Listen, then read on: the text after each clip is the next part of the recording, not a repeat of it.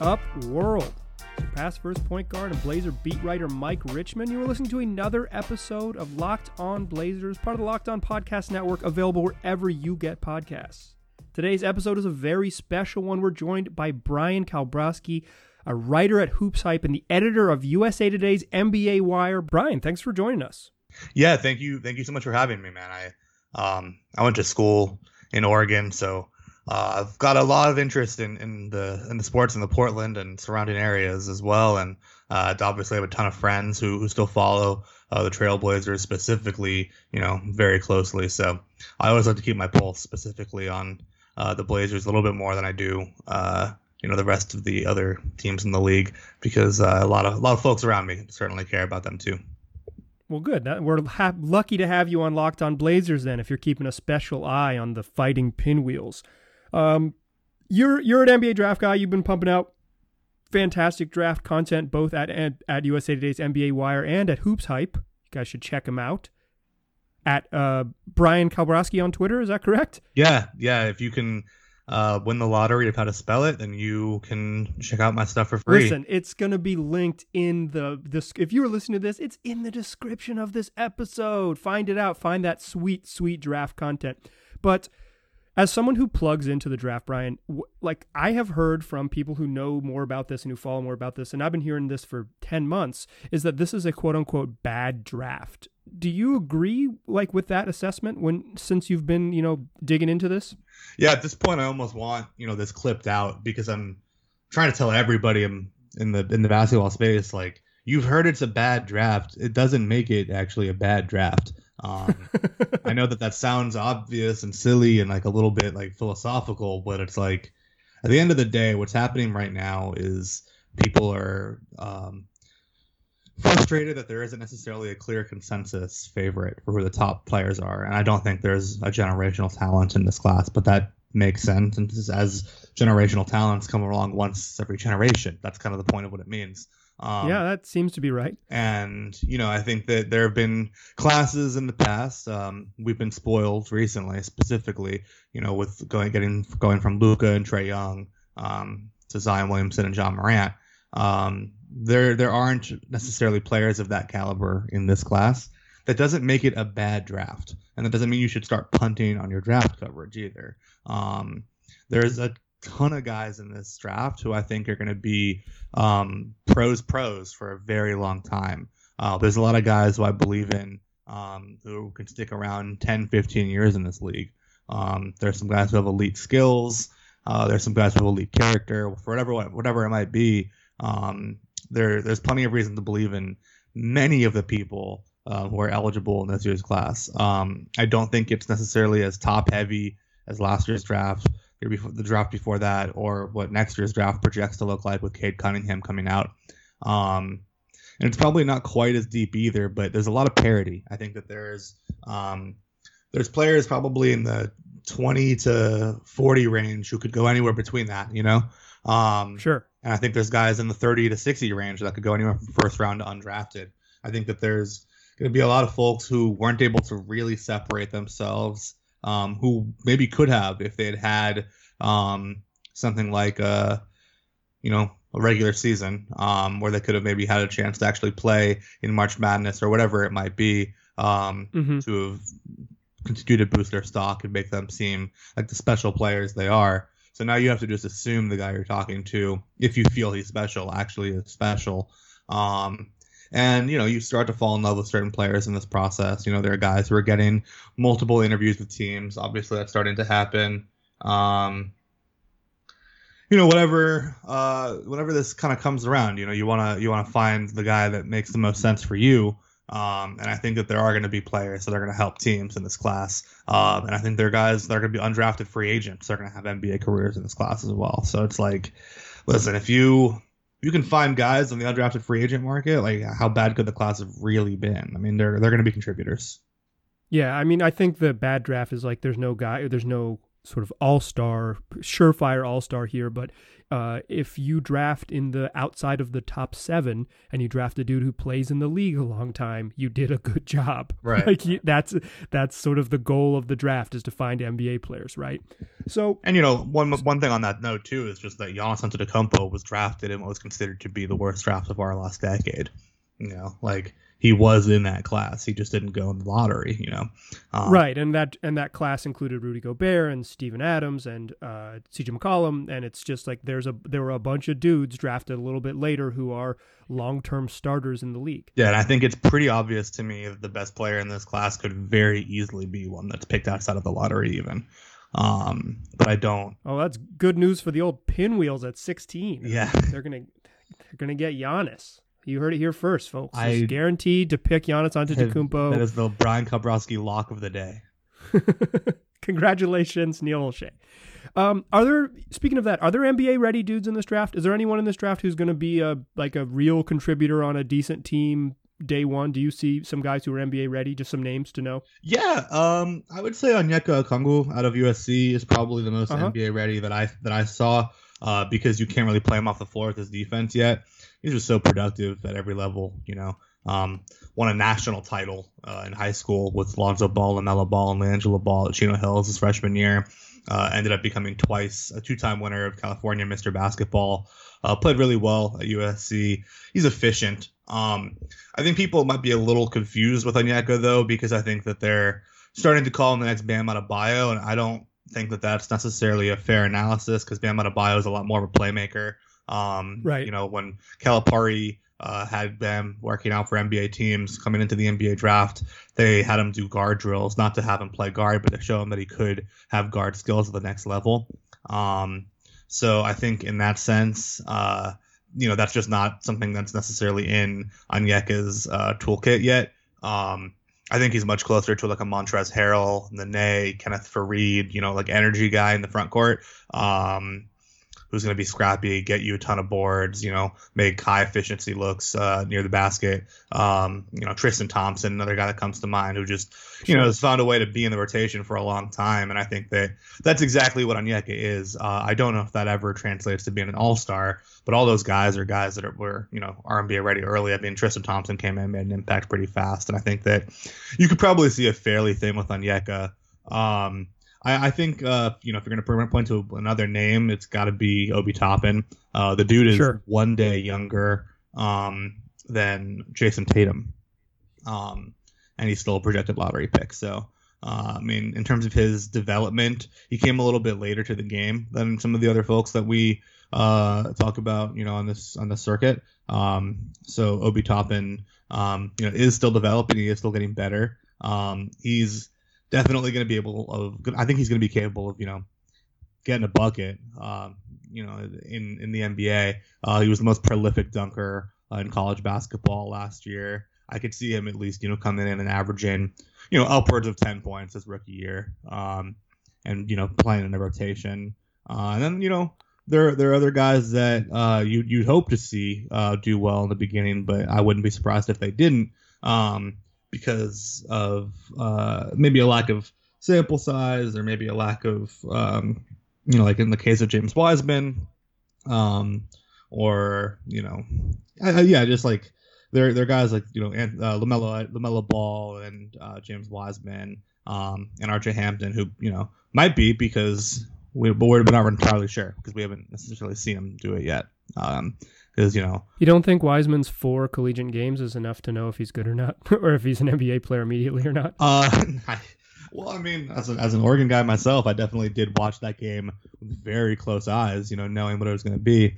Um, no, I, I mean, that's like obviously you're, you're uh, it's a, it's a tough question for Wiseman though, because he might he, he actually might be the best player in this class. Um, in terms of having you know the physical body um, and the head uh, for this game, I think. And if you look at the guys in the projected top five right now, top four, like he's probably um, the closest thing to that package there. Um, but you know he's got the right body, but I mean not to make a pun, but he doesn't have the body of work, uh, and that body of work is a huge part of um, you know what makes somebody draftable. And even you know even in high school, like he wasn't much of a shooter at all on the AAU circuit. He wasn't much of a passer at all. Um, and his scoring and rebounding numbers like weren't lighting the world on fire. Like they wasn't like, oh my god, he's he putting like what in that AAU game? Like in terms of his averages. Um, Yeah. And you know he's a good shot blocker, good rim protector. I think he's going to be presumably an NBA, you know, an NBA plus defender. Um, but I don't know if I could say with confidence that he'll be able to do that next year uh, after not playing competitive basketball for, God, um, 20 months maybe. Yeah, a long time. A long time. Um, let's come back in the second segment and talk about the Trailblazers. We've kind of got an idea of who who the top players in this draft class, but let's zero in on some options for the Trailblazers as they pick at number 16. But before we get there, I want to tell all my listeners about rockauto.com. Y'all know rockauto.com. It's the family business that's been serving auto part customers online for 20 years. You can go to rockauto.com right now, shop for auto and body parts from hundreds of manufacturers. They got everything you need engine control modules, brake parts, tail lamps, motor oil, even new carpet. Whether it's your classic or your daily driver, get everything you need in a few easy clicks delivered directly to your door. The RockAuto.com catalog is unique and remarkably easy to navigate. Quickly see all the parts available for your vehicle, choose the brands, the, spec- the specifications, and the prices you prefer. And oh, those prices, because at rockauto.com, they're always reliably low, and they're the same for professionals as they are for the do it yourselfers. Why spend up to twice as much for the same parts? You don't have to do that. You can go to rockauto.com right now and see all the parts available for your car or truck. And while you're there, write in locked on in their How Did You Hear About Us box so they know we sent you. Amazing selection, reliably low prices, all the parts your car will ever need. RockAuto.com. All right. So we're still here talking with Bryan Kalbrosky of USA Today and HoopsHype.com about the NBA draft. We talked about the top players in the draft, some NBA ready guys, and the quality that this draft that has maybe been uh, maybe not been hyped up as much as it deserves might might actually have in the in the in the back half of the draft, back half of the first round and and beyond, which is good news for the Portland Trailblazers who pick number 16 in this draft. Brian, I have I have pegged someone at 16. I think Villanova's Saddiq Bey is the top target on my board considering the Blazers draft range. Am I right? Am I right to be in on Saddiq? That's exactly right. Um, now, and the thing with Saddiq Bey is, uh, I think he's much closer to the Onyeka Okongwu type, where he's probably an NBA ready player um, in the beginning. Um, you know, I think he's going to be able to step right in, but I don't know if he's got necessarily that, that next level um, Right. to step it up and be the best player in this class when it's all said and done. Um, I don't know if he's got the overdrive element to him the same way Onyeka. I'm not sure if he does or if he doesn't. Um, you know, I think you know you point to guys like Edwards and Wiseman and and, and Ball. Um, you know, those guys are considered more likely to have that next level up type of factor. Saddiq is, you know, not necessarily that guy, but I think he's going to be able to step right away, step in right away, and fill the exact role that Portland needs the most. I mean, you know, he's got good positional size at six foot eight. Um, you know, he actually hit the most threes of anyone in college basketball of someone six foot eight or taller. Um, you know, he he's somebody who um, can is a, just remarkable off the catch, one of the most productive and prolific um, and efficient um, catch and shoot guys in the uh, in the NCAA last year, bar none. And then one thing that I thought was interesting too is just that he actually was also one of the most efficient and productive um, overall scorers with a short shot clock. Um, so that kind of proves to me that he's not not afraid of the moment. And as the defense starts to collapse a little bit, um, maybe trying to guard Dame, trying to guard CJ, um, accounting for the big man in the front court, they're they dish it back out to the perimeter with Saddiq. I mean, he he can get it off quick and he can get it off with with a shot clock expiring. He can he can make it count. Um, he doesn't he doesn't mind those big moments, and I think that um, he's somebody who you know when you watch Villanova play, like the offense isn't running through him, so you might not notice him right away. But when you start to think about being a star in your role, um, he's he's the ultimate star in his role, right? I think that he's he's going to fit that profile uh, in the NBA at the NBA level as soon as next year. Um, you know, I think that you know he could definitely play a very similar role to what Rodney Hood has done for Portland in the past.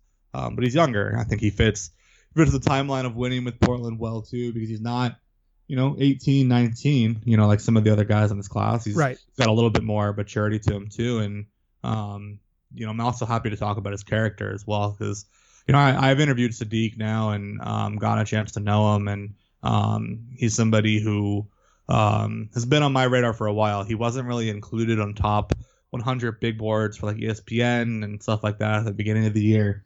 Um, I'm actually gonna check uh, just right quick. I mean, I do uh, a monthly like collection of the latest big boards and Uh-huh. um, mock drafts to give an overall score um, for a player. And in November of 19, right before the season started, he was 83 um, on that on that list. So yeah, there you um, go. He was on my board. He was on my radar then, and I knew I was like, "Why? I don't understand."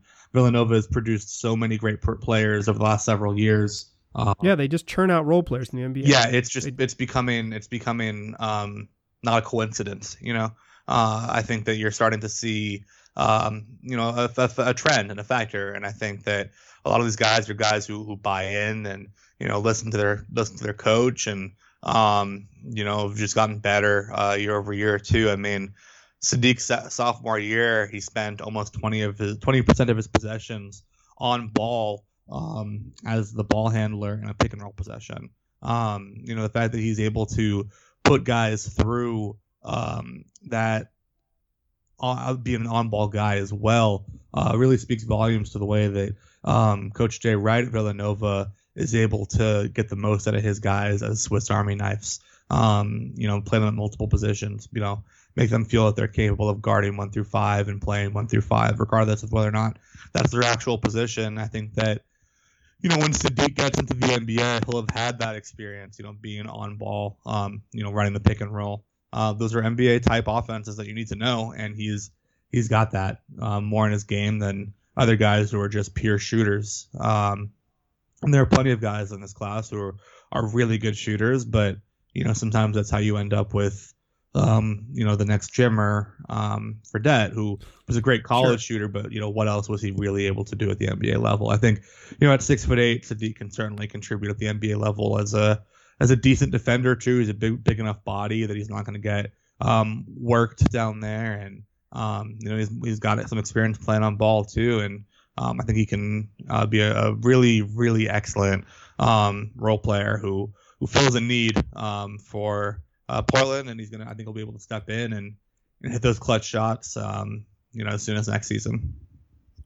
So you you had an interview with him on Hoop Hype where he discussed the allegory of the cave. Um, I know that as a Lewis and Clark graduate, that's a, that's right in my liberal arts wheelhouse. But can you kind of walk us through that interaction and maybe how rare it is to have NBA prospects talk philosophy openly with you like that? I mean, it's uh, it's beyond rare. It's the only time this has happened. Um, like I, I mean, I studied philosophy a little bit in college as well. Um, definitely one of my favorite subjects. Um, studied a little bit in high school too. It's something that has been on my radar for a while, and um, you know, being a sports writer, I'm like, I don't really get to flex that muscle very much, and it came up in conversation um, with uh, with Saddiq, and I was like, "Yo, you're gonna have to peel that onion back, man." Like, and I and he he was like, "Wow, I was not expecting to talk about this. Like, give me a second to kind of regroup myself."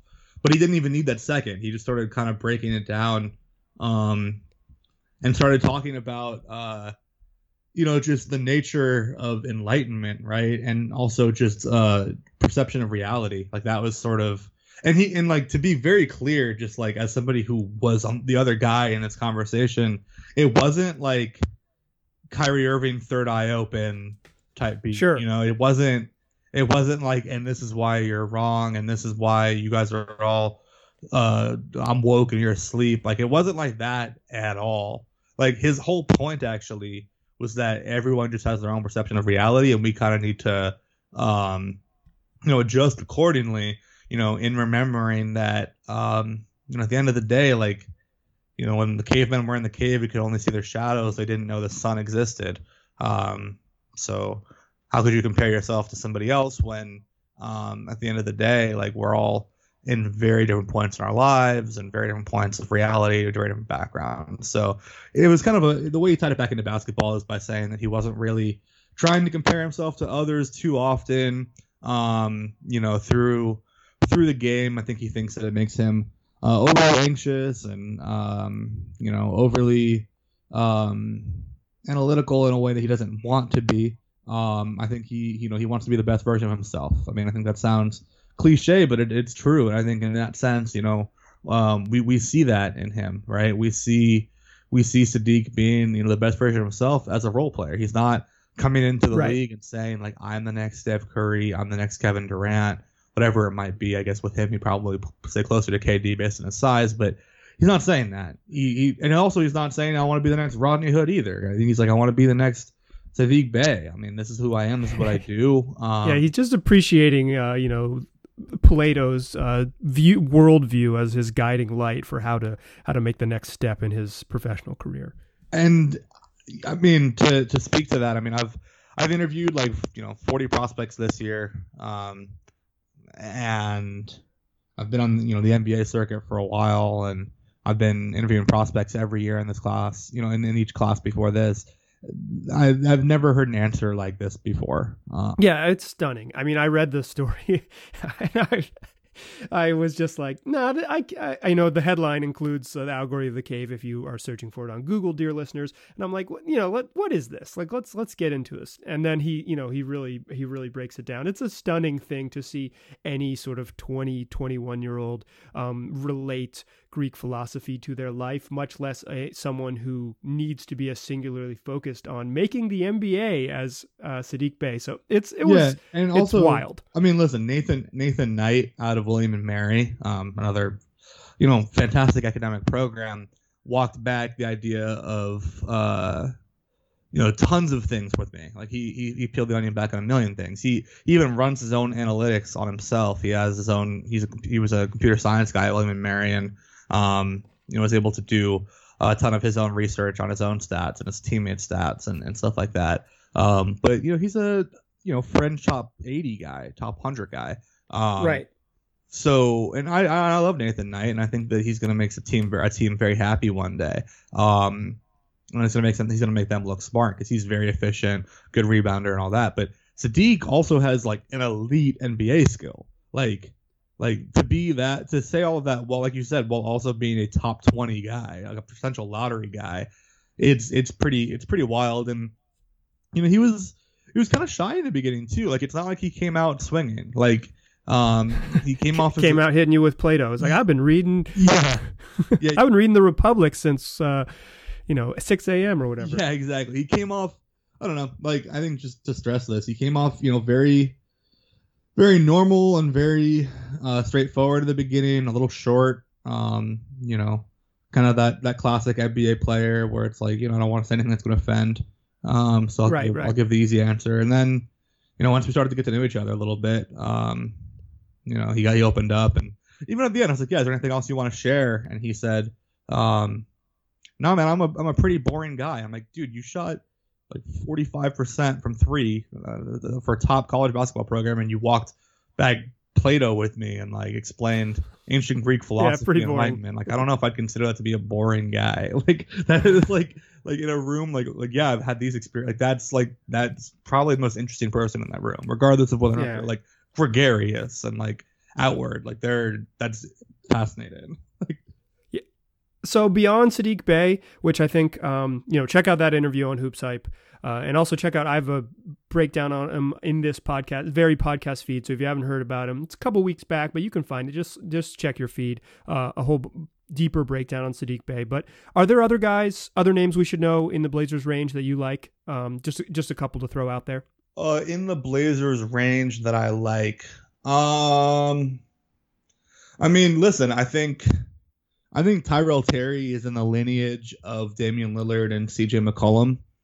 Um, I don't know if that is going to necessarily translate right away with him, but I think that he has a lot of the same skills, you know, we saw from them and a lot of the same slights, you know, a lot of the same things that people said, like, oh, that's why they can't make it.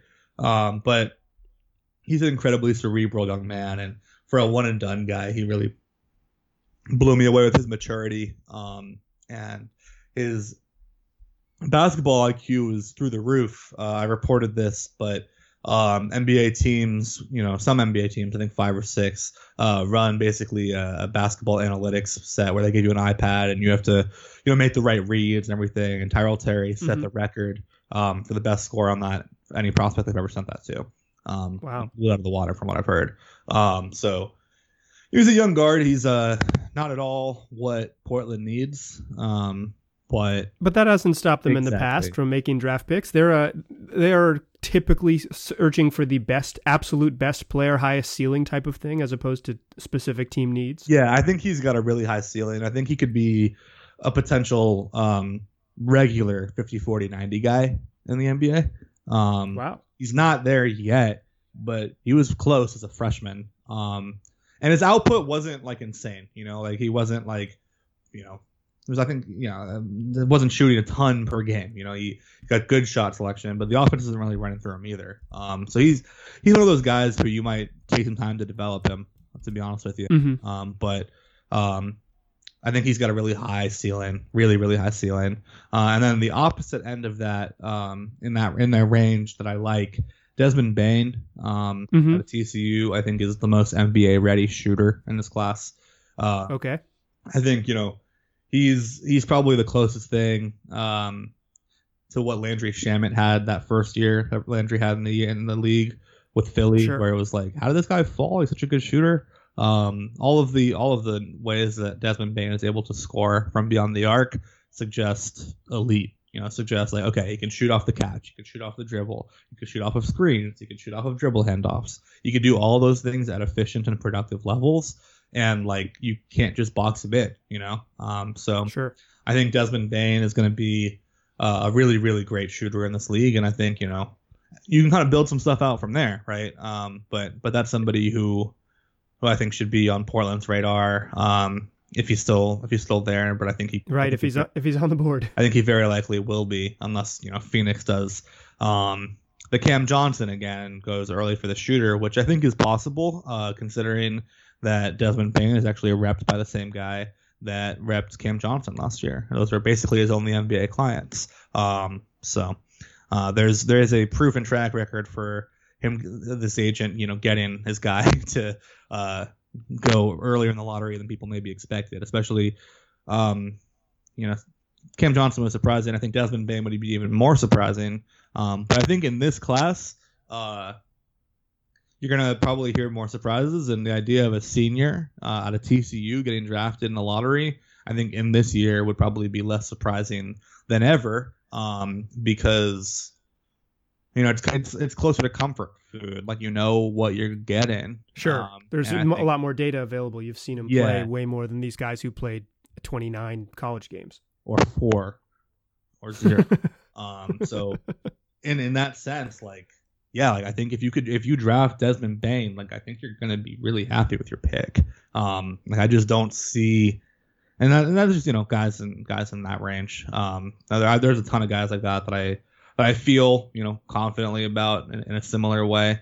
Um, but you know, I think Portland needs Portland probably needs uh, wing depth. Um, and yeah, that's my my target for them is that they need wings desperately. So it, it, for me, I'm with you. Yeah, for me, it's definitely Desmond Bain and Saddiq Bey. Um, I'm sure Aaron Nesmith um, will be will be brought up as well if he's still on the board. I think he should be. Um, that's that's exactly his range as well. Um, mm-hmm. I, I like I like talking to Aaron Nesmith too. I just I just struggle with the sample size there. I I mean I interviewed Stackhouse about this the other day too because I was curious, but he was like, yeah, he, he shoots light out lights out in practice, but he didn't. You I mean, I don't think he would have said otherwise. Um, but yeah, he's he's not very good. Yeah, his his freshman year numbers um, just didn't suggest that he was this level of a shooter. And fifty percent is so fifty percent from three, which is what Aaron Nesmith shot, is so much higher um, than anybody else shot, and that's just like that. There's some sort of outlier there. Like I can't imagine he's actually a 50% shooter. Um, but he's somebody that I think should be probably on on Portland's mind as well. Um, you know. Sure. Um, so speaking of guys who haven't played a single minute of college basketball You reported on Jay Scrubb, and that's what I want to talk about in the third segment. Who the hell is Jay Scrubb, and why is he connected to the Portland Trailblazers? That's what we'll do to close out the show. Still a pass first point guard. Still Mike Richman. We're still listening to Locked On Blazers. We're still here chatting with Bryan Kalbrosky, a writer at hoopshype.com and the editor of NBA Wire for USA Today. Brian, in a recent mock draft you published, you first of all were brave enough to mock out both rounds. Very few people out there mocking out the second round. That's real bravery. But you also had a specific call out for the Blazers at 46 with some real reporting in there. A JUCO, the best JUCO player in the country, Jay, Jay Scrubb, connected to the Portland Trailblazers. Who is Jay Scrubb? Jay Scrubb, man. I mean, he's kind of the the guy in this class that um, is is getting the most uh, questioning right now. Um, right. Just like because I think that uh, he at this point it seems it would seem more surprising if he went undrafted than if he went drafted. Um, you know, he he was somebody who um, you know I've got a I've got a you know close friend um, you know who follows basketball at a professional level. Um, not gonna tell tell you you know what their job is so as to not reveal their identity, but um, they they were watching um, Jay Scrubb's like live Facebook feeds of of their games of his games. Um, yeah, that's how that's how junior college works. That sounds right to me. Yeah, they they were truly, um, you know, to to get an eye for for what he uh, is as a player. We're we're literally watching Facebook's feeds, um, live streams of the games. Like that was how you do it.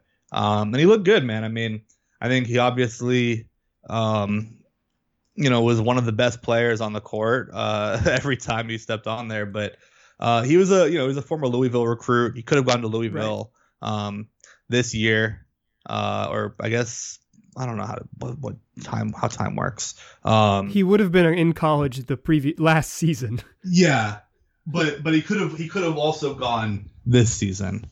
Um, okay, right. Like he could have he could have you know become a, a freshman at at Louisville right. this year. Um, so that is kind of the one thing that I would point to um, is that he's not just like a JUCO player who who overperformed, right? He he also had you know plenty of um, interest from you know a school like uh, Louisville, which is not you know not for nothing. You know, it's a it's a big big time program. Um, I I was surprised um, to hear how much interest Portland had. Um, you know, just to be fully frank, I was I was definitely surprised. Um, you reported they met with him twice. Is that correct? Yeah, and it's not it's not like one of them was like a one on one with Neil Olshey too. Like it and it's not sure. it's not for nothing. Like um and it's not even just that I heard about the interest in the interviews. I, I asked around to be like, is there actually smoke here? Because I mean, I think there are plenty of guys um who are getting multiple interviews with teams, but I'm like, I don't know if they're actually going to take that guy though.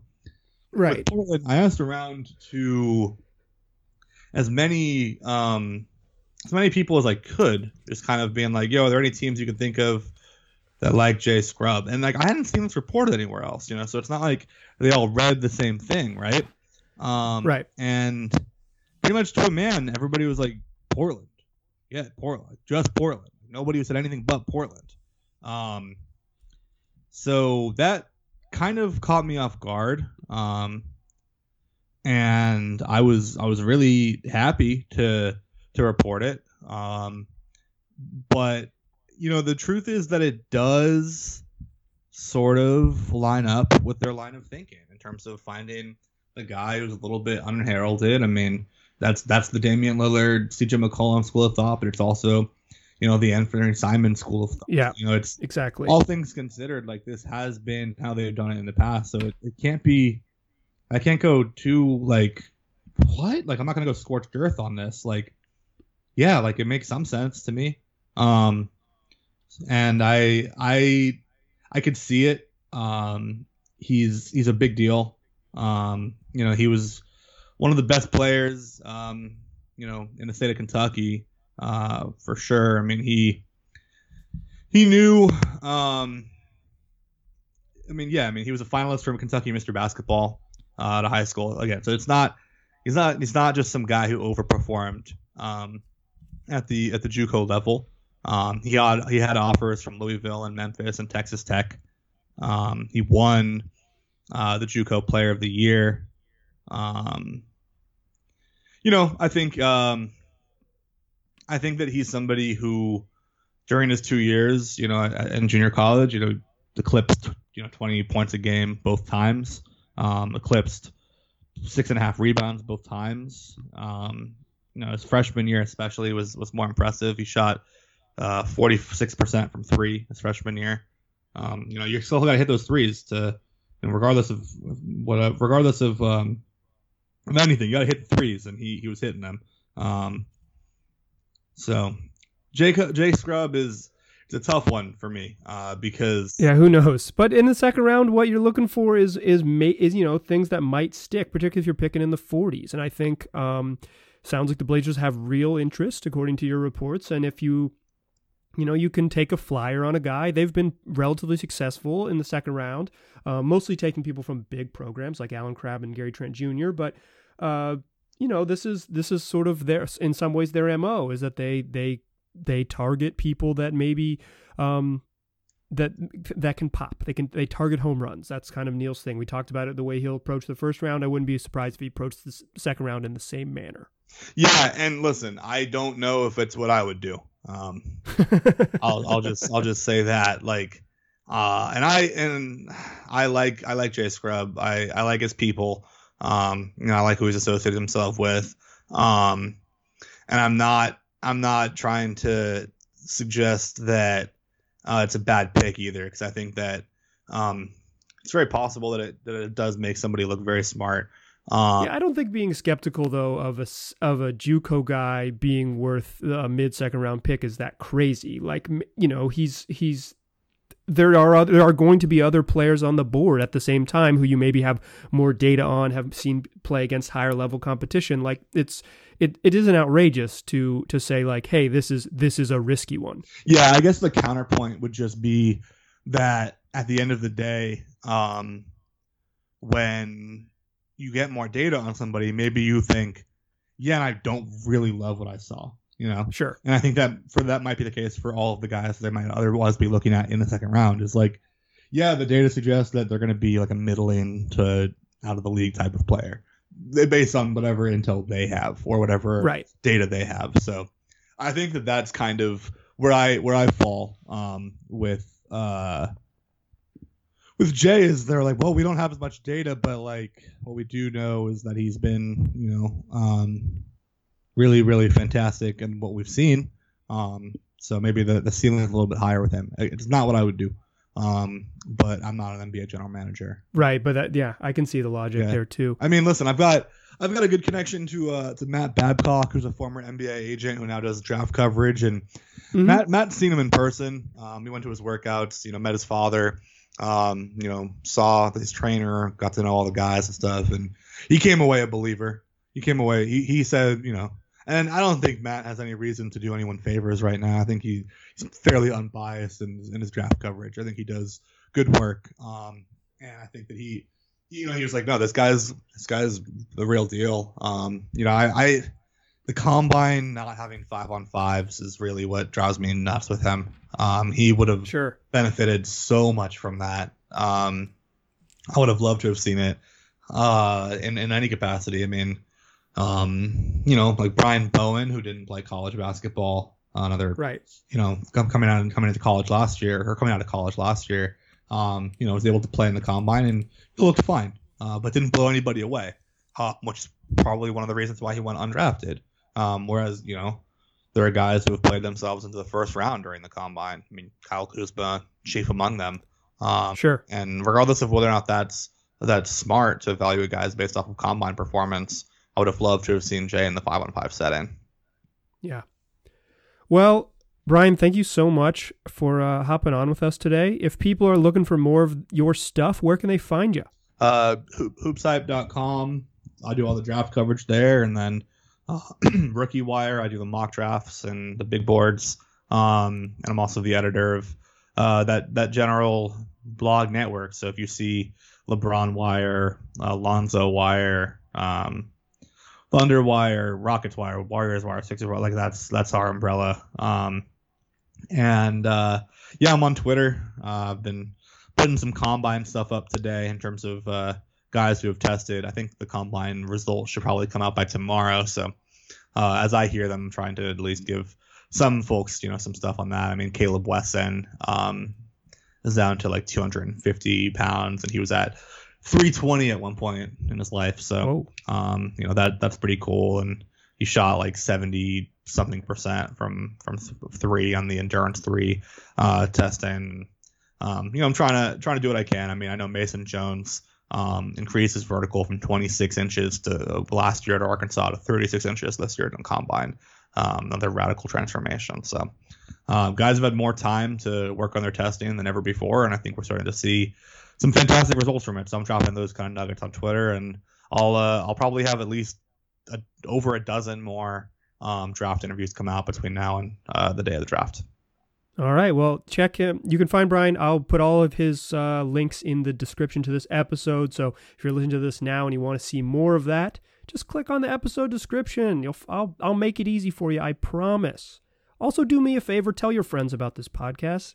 They can get it wherever they already get podcasts. Just search Locked On Blazers. We'll be there waiting for you. We got more draft coverage coming next week. We got Mailbag Monday coming next week. If you want to get involved with that, tweet at me at Mike G. Rich. Send me an email, lockedonblazerspod at gmail.com. Locked On Blazers still rolling. We're leading up to the NBA draft. Appreciate you listening. Talk to you soon.